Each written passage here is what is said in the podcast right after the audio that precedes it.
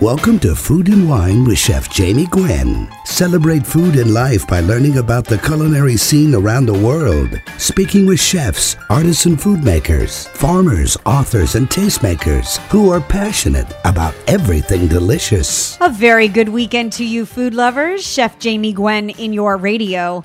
If you're hungry for juicy conversation, well, then stay tuned.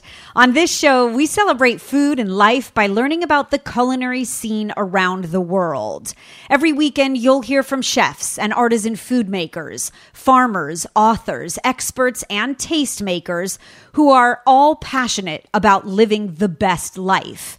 Plus, I dish on health and wellness, wine and cocktails, some tech trends, and more. So I hope that you will mark your dial and tune in. You can always find podcasts of shows that you might have missed on iTunes under Food and Wine with Chef Jamie Gwen. And I'm always serving up seconds with recipes galore at chefjamie.com. Oh, please become a fan and a friend as well so that you can see my shameless daily dish of all things delicious. On Instagram, Facebook, and Twitter, you'll find me at Chef Jamie Gwen. So let's get to the culinary conversation this hour before we dig into our grand guests, shall we? I like to kick off the show with a tutorial of sorts to make you the best cook you know. And last week, I hopefully, you thought, waxed poetic on mashed potatoes, the very best mashed potatoes to be accurate. And I got an influx of email, which I love. And I was very delighted to share my signature recipe. I thought we'd continue the series of, quote, the very best, unquote. And because I'm big on biscuits, it just feels like biscuit season. Let's dish, shall we? So, biscuits were the original traveler's food. Easy to pack, the soldiers and the sailors, they lived on hardtack, as it was called, when other foods weren't available. And food historians report that the French army called it stone bread. The Romans carried their biscuits around the world, bragging that they would last for centuries. And over the years, chefs have invented thousands of breads and crackers and cookies and biscuits. And as a result, we have changed what we define the term biscuit biscuit as. We do acknowledge our English friends as biscuit experts, however. The Brits believe that Americans are a bit mixed up by the whole biscuit issue. One displaced Englishman notes on this delightful UK based website that I like to read that here in the USA, a biscuit is a scone and a cookie is a biscuit, and it's all very confusing, he says. Well, here in the US, a biscuit is a soft baked pastry using baking powder or soda for leavening instead of yeast. And this quick bread is often made by the hand beaten drop method, right? What I love about biscuits is that they are super simple. And the brilliant biscuits are actually made with less work rather than more. Now, they were an early staple in the South, uh, a hot biscuit smothered with country gravy, a breakfast favorite, right? Biscuits sliced in half, spread with mustard or butter, and served with ham, a Southern must have party favorite. And adopting the Southern fondness for biscuits, Americans serve biscuits with sweet and savory spreads, could be breakfast, lunch, or dinner. Now, the secret to making and baking the best biscuits as I mentioned, is not over handling the dough. You mix together your dry ingredients, you cut in the shortening or butter, and you finally add some liquid, mixing only enough to combine the components. Now, the technique is certainly no need because you will develop more gluten and end up with very tough dough. And knead, as in K N E A D. If you are using butter, here are my best biscuit tips. I suggest you keep it cold until you use it. Uh, find a stainless steel pastry utensil that cuts through cold butter and go for it.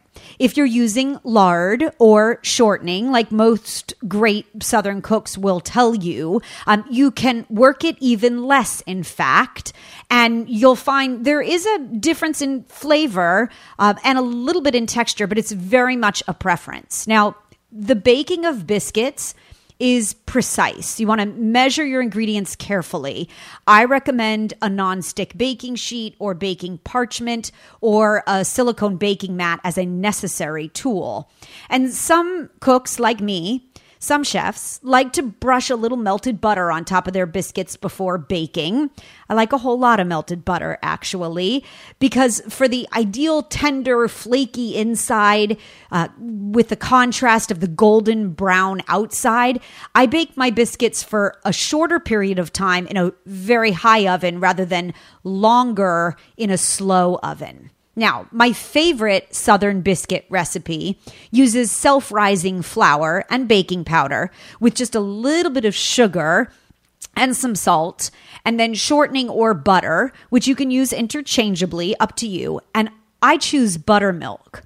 Now, once you've mastered the biscuit technique, it is time to mix it up, of course. So you could add grated Parmesan or cheddar or crumbled cooked bacon or fresh chives or parsley and go totally savory.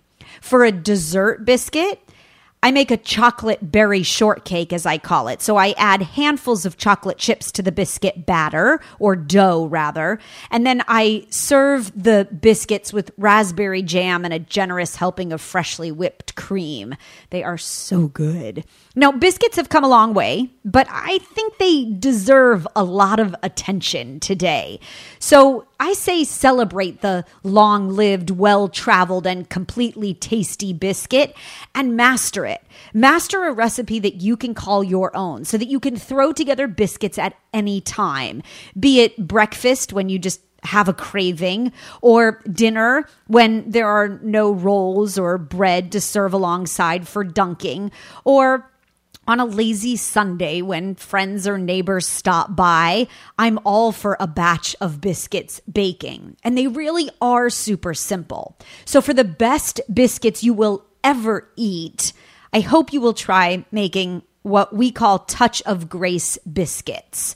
Now, I call them, uh, I like to say we, uh, because they were a gift from an, a glorious female food scientist who, in years past, you heard on this show. Her name was Shirley Corriher, and she was a tremendous talent. And she shared the recipe with me years ago, and so I want to share it with you. It is the bonus recipe this week. And if you would like the recipe for Touch of Grace biscuits and you want to master the technique, by the way, these are made in a pie pan or a cake pan preferably. They are baked close together so that they steam and then pulled apart. They are light as air, like a cloud. In fact, you think they might float away. They are that good. And oh, I want you to make them. So email me, Jamie, J A M I E, at chefjamie.com, and I will share with you happily my touch of grace biscuits recipe, the bonus recipe this week. And here is to happy biscuit baking from my kitchen to yours. Okay, time for food news. Here's some news you can use. Who says nothing good happens after midnight? I disagree. I'm up way past midnight. Just in time for the holidays, though, Stella Artois is introducing a brand new limited edition seasonal beer, and it's called Midnight Lager.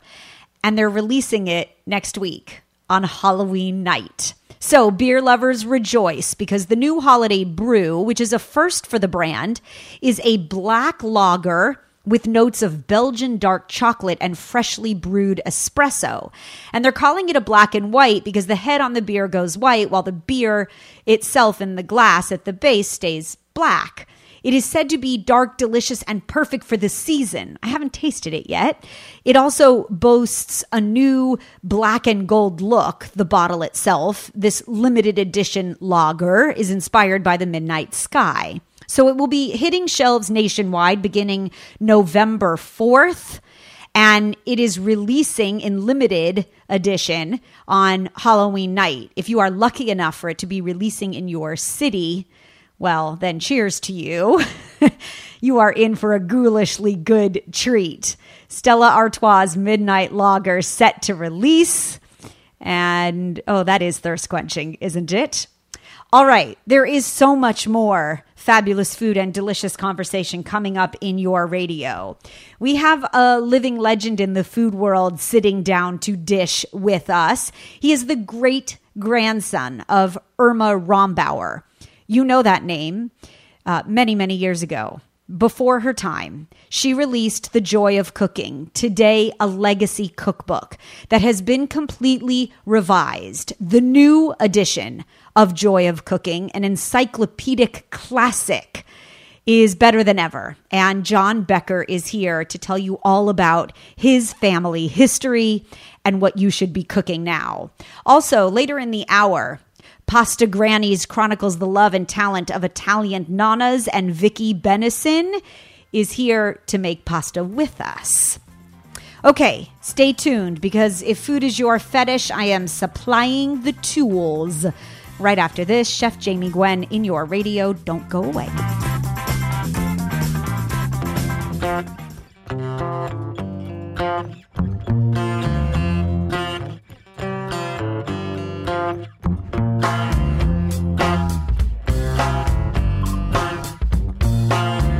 This is where informative, entertaining, and delicious conversation abounds. Chef Jamie Gwen in your radio. What an amazing story. In the nearly 90 years since Irma Rombauer self published the first 3,000 copies of The Joy of Cooking in 1931, it has become the kitchen Bible with more than 20 million copies in print and there is a new edition of Joy, thoroughly revised and expanded by Irma's great grandson, John Becker, and his wife, a writer, editor, and artist, Megan Scott. John and Megan developed more than 600 new recipes for this edition. They tested and tweaked thousands of the classics, and they updated every section of every chapter and every letter to reflect the latest ingredients and techniques available today to home cooks.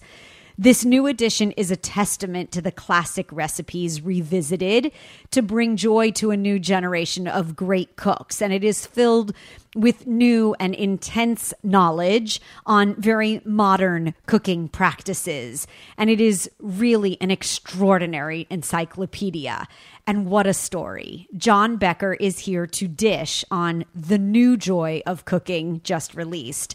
John, what a privilege to have you here. Thank you. It's a pleasure to be here, and thank you so much for the, the flattering introduction. Yes, of course, and well deserved. Um, if I went straight to the book and I chose from a recipe, uh, what, 6,400 of them, um, we, we would never get the backstory. So, uh, I would like to start by asking you to chronicle the joy of cooking from 1932, please, if you can, synergistically. Sure, sure. Um, well, yeah. So Irma was a, you know, she had the, you know, as as much education as as uh, a society lady would have, uh, you know, in the 19 uh, 1920s, and um, you know, was married. She uh, became a widow, and um, afterwards, she really had no professional skills to fall back upon. And uh, you know, her her daughter Marion and son Edgar had moved out, so she came up with the seemingly crazy idea that she was going to publish a book um, and have it printed privately. Uh, and so she did. Three, she took half of her life savings and um, uh, published the first edition of The Joy of Cooking and uh, hand sold it to friends to family to uh, cook. Yeah, to to book to bookstores. She would just go in and see if they wanted copies. Um, eventually, she got a publishing contract in 19, 1936 with Bobbs-Merrill, who was like a, you know, pretty major Midwestern publisher at the time. Um, no, no longer around. Uh, so yeah, that that first published, you know, honest to God published edition had uh, a ton of recipes. So that was really like the first big increase. It had you know over 2,000 recipes and was you know trying to be pretty comprehensive. That was um, extraordinarily um, industrious of her. In the late 1920s, to consider how bold she was to think okay, I'm going to make this happen to to find the way as a woman in that time as well, and I'm all for girl power. I, that was extraordinary. Yeah, no, especially when you consider that it was kind of at the at the beginning of the Great Depression, right? Um, Hmm. Yeah. Amazing. No, and and she she didn't have any like uh, you know professional training uh, you know as far as far as uh, cooking goes either. She was not even really known as like she was not known amongst the family as some sort of uh, fantastic cook, but she Huh. definitely had an, a really good sense of you know uh, kind of the the questions and the tribulations we all kind of faced when we first uh, started cooking, and that's yes. exactly how she managed to you know meet readers was Wow. as a peer. You know, Sure. uh, And- not and- necessarily as an authority. She surely had the knowledge because it remains valuable information in the book. And then subsequent editions, all the way until 1997, when the 75th anniversary edition released, right? Were all from the- the family line. Right, right, right. So, yeah. So Irma was involved with um, two more editions. The Okay. one one of them was published in World War II. Uh, it actually had a lot of information in it on how to cope with rationing, uh, wartime rationing. Really interesting. Uh, and then her last edition uh, came in 1951. Um, all, all of them uh, wonderful to look at. And Yes, of course. What the you know like what was going on at that time. And then I have my it's- dates wrong because you you mentioned I, I said 97 and then the 75th anniversary followed that. Yeah, in 2006. In Correct. 2006. So ever since 1975, your family generationally has been involved directly in the updates of the book. Yes, absolutely. Uh, so Marion took over after. I mean, Marion was Marion Rombauer Becker was involved in the in some of the early editions, especially her artwork, uh, which uh, adorns the first edition. Yes. Uh, she published two editions, which are pretty much, I mean, I rightfully considered like the classic and what most of us would think of as the modern joy of cooking. Uh, it added a ton of reference information, um, uh, more international recipes, more French recipes in the 60s, kind of, you know, when Americans were trying to cook more of that kind of cuisine Right. um, she was really like the systematizer. The she Hmm. was like the, the the bookworm, and in fact, she was pretty much my inspiration for you know how to how to move forward with joy in 2019. That's Um, your grandmother. my grandmother. May she correct. rest in peace. Then it followed to your father and then to Correct. you. Yes, it wasn't wasn't a, a done deal. I was never like I never forced into it, but Hmm. I came to it on my own, and I think that was a great way to do it. Um, I No definitely, doubt. Uh, definitely had some experiences uh, just doing like you know kind of scholarly research on on other subjects, and you know by the end of it, I was actually kind of I was like, oh my god, now I have something to offer. I'm uh, you know. I, I think you I have a whole lot to offer, John. I, I- you are classically culinary trained, and there is something truly beautiful about your family legacy like no other. So then take us to your strategy for the revision. This revision, um, now in its complete form, the new joy of cooking, as I call it, uh, is released in 2019, and you've brought it completely current. as as much as we possibly could. We we um, you know kicked the tires, if you will, for every section of every chapter. Um, you know, we we had some experience uh, going into it. You know, we, we so the first thing we did when we started working for the family was just to cook through the last edition, the 2006 edition, um, and do genealogies of when those recipes were added uh, to Joy of Cooking. So you know, was this added in the 1943 edition? Was it uh, you know the 1951? And then kind of we wanted to get an understanding of how those recipes had changed over time, and that gave us a really good kind of um, I guess we you could call it a graduate course in Joy of Cooking history. Sure. Um, and then we uh, we helped develop an app uh, out of the last edition, and which basically entailed taking it apart and putting it back together in a different form. Right. And after both after both of those experiences, uh, you know, we started feeling confident that we had something to offer, and uh, you know, kind of a good basis, a good base of knowledge for moving forward with the next joy. Okay, John, if you would please pause there. When we come back, more on the new joy of cooking. Chef Jamie Gwen in your radio.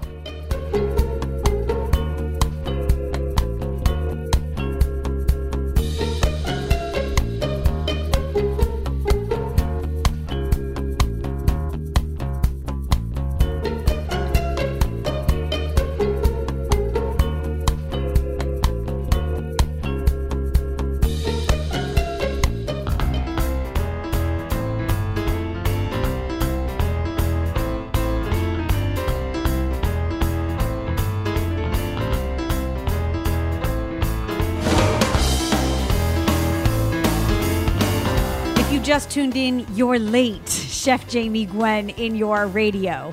We're dishing on the American classic, the culinary resource, almost a hundred years now. The Joy of Cooking, the book originally self published in 1931 by Irma Rombauer, followed in multiple subsequent editions of revision by the family that continues to truly embrace the joy of cooking. John Becker is here. He is the great grandson of Irma and uh, the true creator behind this new revision. The Joy of Cooking recently re released, and so we're dishing. I love that you and Megan added, and I think you would make your great grandmother very proud to know uh, that you added a much larger array of ingredients. I mean, you cover za'atar and sous vide as a method of cooking, and you are um, a, lo- a, lover of fire and smoke. And so there are uh, barbecue and smoking recipes and outdoor cooking methods that are considered as well in, in great detail. Um, if you would, share a classic recipe that you and Megan make at home, one that, you know, Irma would have made and then share the counterpart a, a, new recipe today and and the the compare contrast of the two. Sure. Well i mean i was thinking of uh, you know one of the one of our favorite desserts that we you know it's not something that we I grew up with and we actually first discovered it when we tested uh, the recipe from the last edition of Joy but we really liked the apple dumplings recipe and that one mm. definitely dates back to 1931 mm, um, amazing. just a fantastic really simple but satisfying and really warming dish. Um, How are they cooked? Fall and the winter months. Yes, I, it's just a fantastic thing. How are they cooked? The dumplings. Well, they're they're baked. Uh, you know, so you take apple halves. You know, we my favorite, my absolute favorite variety is a little hard to find. We can only get it like for a sliver of time here but um, uh, Ashmead's kernel. I don't know if you've heard of it. I don't know it. It's sweet and tart, and it's also uh, very crisp. Um, so, so I go I go for a honey crisp when you ask for that description. Yeah, yeah. So it's like a honey crisp, except imagine that you know even sweeter and even and better. Okay, well, se- send some over, please, John, when you find them again. I'll, I'll get right on that. Yeah, please. Uh huh. Sure. So the apples so are halved. The apples are halved. They're wrapped in a in a in a pastry to, a pie dough. Right. And um, you know you you uh, bring the corners of the pie dough up, and then you bake them off, um, uh, drizzled with a syrup, and uh, you know it's just it's fantastic. Huh. It's a wonderful dish, especially with uh, you know, just adding a drizzle of cream at the end or, or a scoop of ice cream sure. uh, has that's been known to happen. So, so yeah, of really course, good. sure. I, I'm I'm I'm sure that has happened. Uh, so so warm and homey uh, and and rustic, really, before the term rusticity was popular, right? like we're gonna have a rustic dessert. Irma was way before her time. And then, do you have a, a counterpart to a recipe today that you and Megan love that's new in the joy of cooking? Well, I was thinking of a savory recipe, mm-hmm. um, just but uh, also equally warming. Uh, we added a kimchi stew, um, which is just a fantastic way to use, you know, kind of that really nice, funky uh, tangy, yes, you know, kim- kimchi that you have.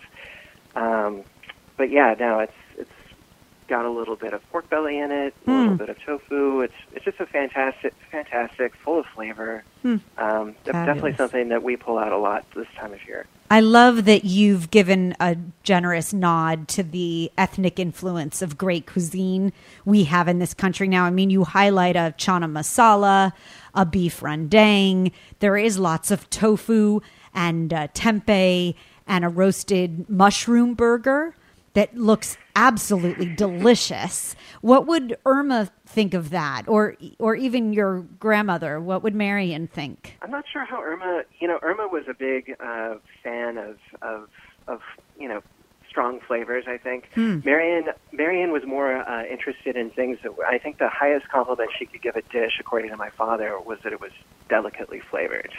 Ah. so, but she was also the she was also the researcher, and she had this uh, intense desire to make a, you know a complete reference work. So I think she would she might not appreciate some of the more flavorful, you know, spicy recipes that we now have, or sure. our prodigious use of garlic, but I think that she would appreciate our uh, our attempt to try to cover basically everything that uh, you know home cooks will could run into in a, in a you know a specialty market or just the grocery store. Yeah, the the breadth of recipes she would appreciate. I, oh yeah. Yes. Absolutely. Yeah. I, I think it is fascinating, truly, that so many years of family legacy go into a cookbook that can be so current but so nostalgic at the same time. Um, I would love for you to tell me how good Megan's seeded olive oil granola is because I am always in pursuit of a new granola recipe. It's fantastic. You could call it well done or. Uh, oh, caramelized caramelized, you know, caramelized sugars, really toasty. Nice. Um, she actually uh, start. She developed. She developed that recipe when uh, we when we first started working for the book. We were living in a pretty rural area of eastern Tennessee, huh. and uh, she had a for a, a tiny bit. She had a uh, farmers market baking business, and that granola was you know one of the evergreen products that she always brought to market. It's was the hit fantastic? Oh, and she shared the recipe. That was very generous of her. Megan, wherever you are, we know you weren't available to sit down and dish, but thank you. Um, t- uh, talk about the new chapters. Um, you talk about economizing, avoiding waste. Um, those are very nouveau concepts for a cookbook that was originally released in 1931. And I wonder how you meld the concepts, you know, how you create the synergy. Sure. Well, you know, it's it's really not that far of a jump from some of the things that concerned uh, Irma and Marion both, who who kind of wrote about them, them in different ways. Um, you know, one of the new chapters that we have uh, is actually entitled "Streamlined Cooking," uh, after a book that uh, Irma published between Joy Joy editions, uh, actually in 1939. God, Irma was a workhorse, John. yeah, no, no, uh, prolific. For prolific sure. for sure. Gosh. No, no, but in the, in that book, she was all about convenience foods. She wanted to, you know, kind of uh, offer, I guess you could call them hacks for you know cooks of the day, whether that was um, you know uh, creative meal planning or pressure. You know, she actually was talking about pressure cookers in 1939. Way ahead of her um, time.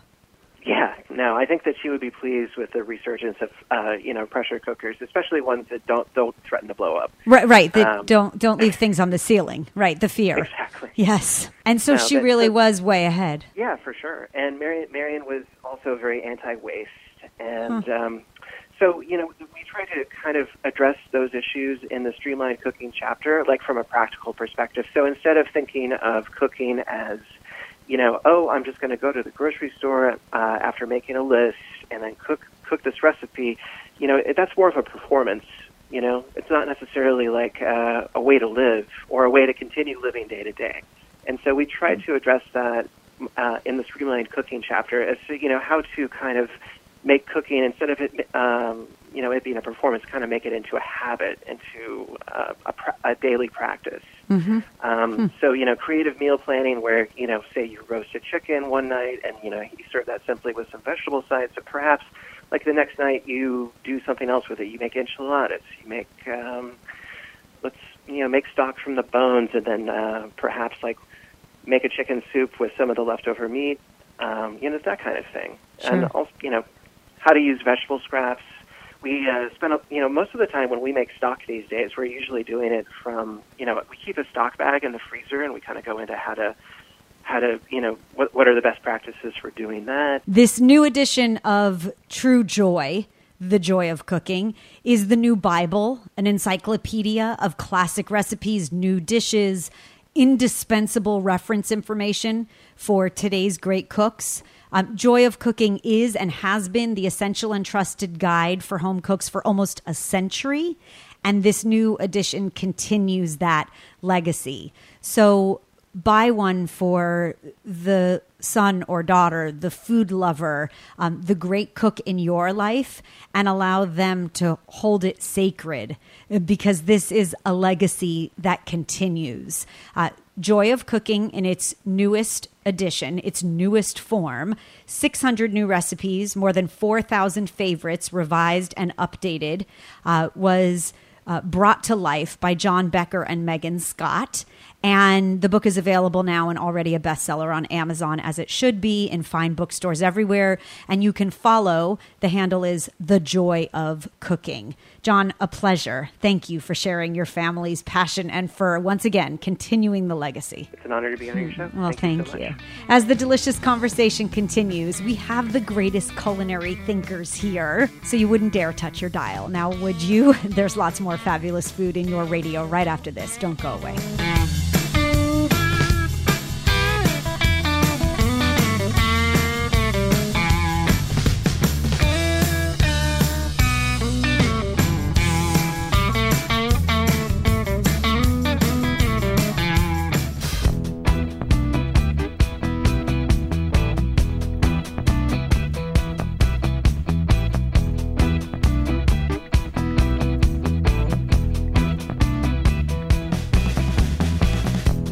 Inspired ideas in your radio. Welcome back. Chef Jamie Gwen here.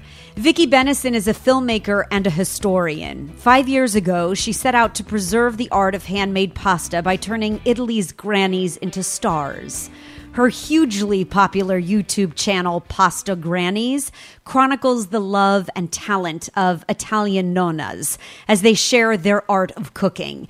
And Vicky's new cookbook release is a collection of those time perfected Italian recipes from the people who have spent a lifetime cooking for love, not a living, a testament to the living legacy and heart of Italian grandmothers transporting you into the very heart of the Italian home to learn how to make extraordinary Italian food. Pasta Grannies is more than just a compendium of dishes. It tells the extraordinary stories of these beloved women and shows you that with the right knowledge, truly authentic Italian cooking is simple and beautiful and entirely achievable.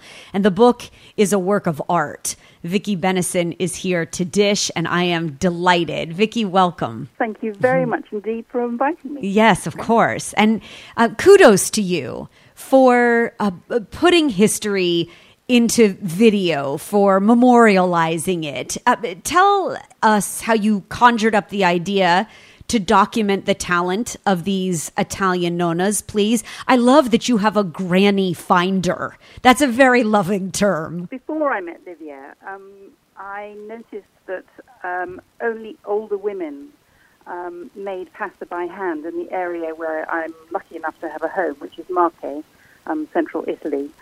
And and I sort of thought, well, this is very sort of sad, really, mm. although inevitable because women these days um, have to go out to work and simply don't have the time to make pasta.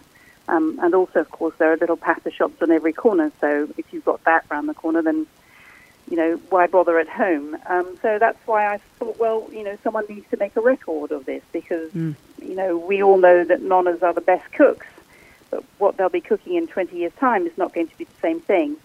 Um, so I picked up a camera and I started um, recording initially women local to me in La. Um, but then, of course, the project expanded, and um, that's where Livia, my granny finder, sort of uh, came on the scene, and she and I decide um, which area we're going to go to next and um, which pastas we need to film. And five years later, here we hmm. are. and your million plus followers are truly dedicated every week to learning from a new granny. So you highlight the beauty of this uh, much honed skill, I would say, by sharing uh, the expertise, the passion, the love, and the recipes of these nonnas. And now you've documented them. And I can't tell you, I see a lot of cookbooks, Vicky, but this is so packed with information, with knowledge. Like, I wanted to take it to bed with me, hoping that it would all seep in you know honestly by yes by osmosis alone. And the the knowledge on the pages is just uh, really invaluable. I mean there was no other way we would have been able to uh, to capture all of this intelligence if you hadn't documented it. Um, so share your robust knowledge please after spending time in hundreds of italian home kitchens now. Can we make pasta by hand together uh, or, or at least the basics of it. You say that in all of these nonnas homes that you've gone into, uh, almost none of them weigh anything. Isn't that true? Um, they don't weigh anything because they've had decades decades of experience um, Yes. under their belts. Um, so most of the women that I filmed started making pasta when they were about five, six, maybe ten years old, and their grannies gave them little bits of pasta to play with, and that's how they learned what it should feel like.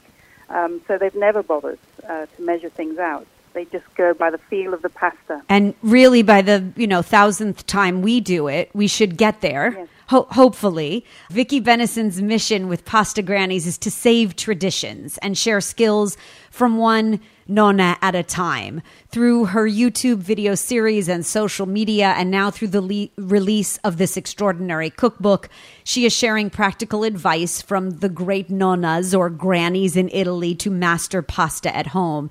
And you can feel the love in the book, truly.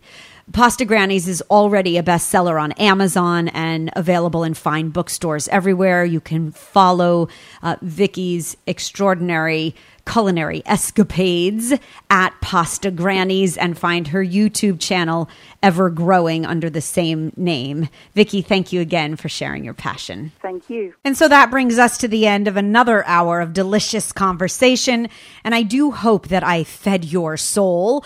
If you're hungry for more, check out chefjamie.com and please become a friend on Instagram, Facebook, and Twitter at Chef Jamie Gwen. But don't go yet. Let me leave you with my last bite, my last ounce or tidbit of gastronomic inspiration for the weekend. Halloween is upon us. And while I love a meal of candy, don't get me wrong, you're going to need to put out some snacks or a spread, of course, before the trick or treaters arrive. I vote for what I call Halloween hummus on your table. It's a pumpkin hummus, uh, a twist on everyone's favorite protein packed snack. And it's full of autumn flavor. So it's perfect for Fright Night. It's actually really fun served with homemade, what I call scary tortilla chips. I cut them out, uh, the tortillas themselves, into ghost shapes and bake them off. You could do pita triangles. You could do veggies as well. And if you wanted a sweet twist, you could make homemade cinnamon sugar baked tortilla chips and add a tablespoon of maple syrup to the hummus. The hummus is very simply canned garbanzo beans that have been drained and rinsed with pure pumpkin puree, some tahini, lemon, garlic, cumin, and toasted pumpkin seeds for garnish.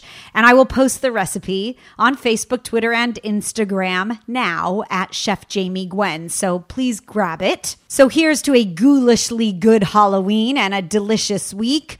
Oh, almost forgot to mention, will you please tune in this coming Monday night? October 28 at 8 p.m. Pacific, 11 p.m. Eastern. I will be back on HSN, Home Shopping Network, and we are launching a new appliance that you Food lover? Oh, you will want this. Wait till your charcuterie board hears about this professional meat slicer at an exceptional value. I hope to see you on HSN. And I hope you'll tune in next weekend when there is lots more in your radio to dish on. I thank you for listening. I'm Chef Jamie Gwen signing off, and I hope you continue to eat well.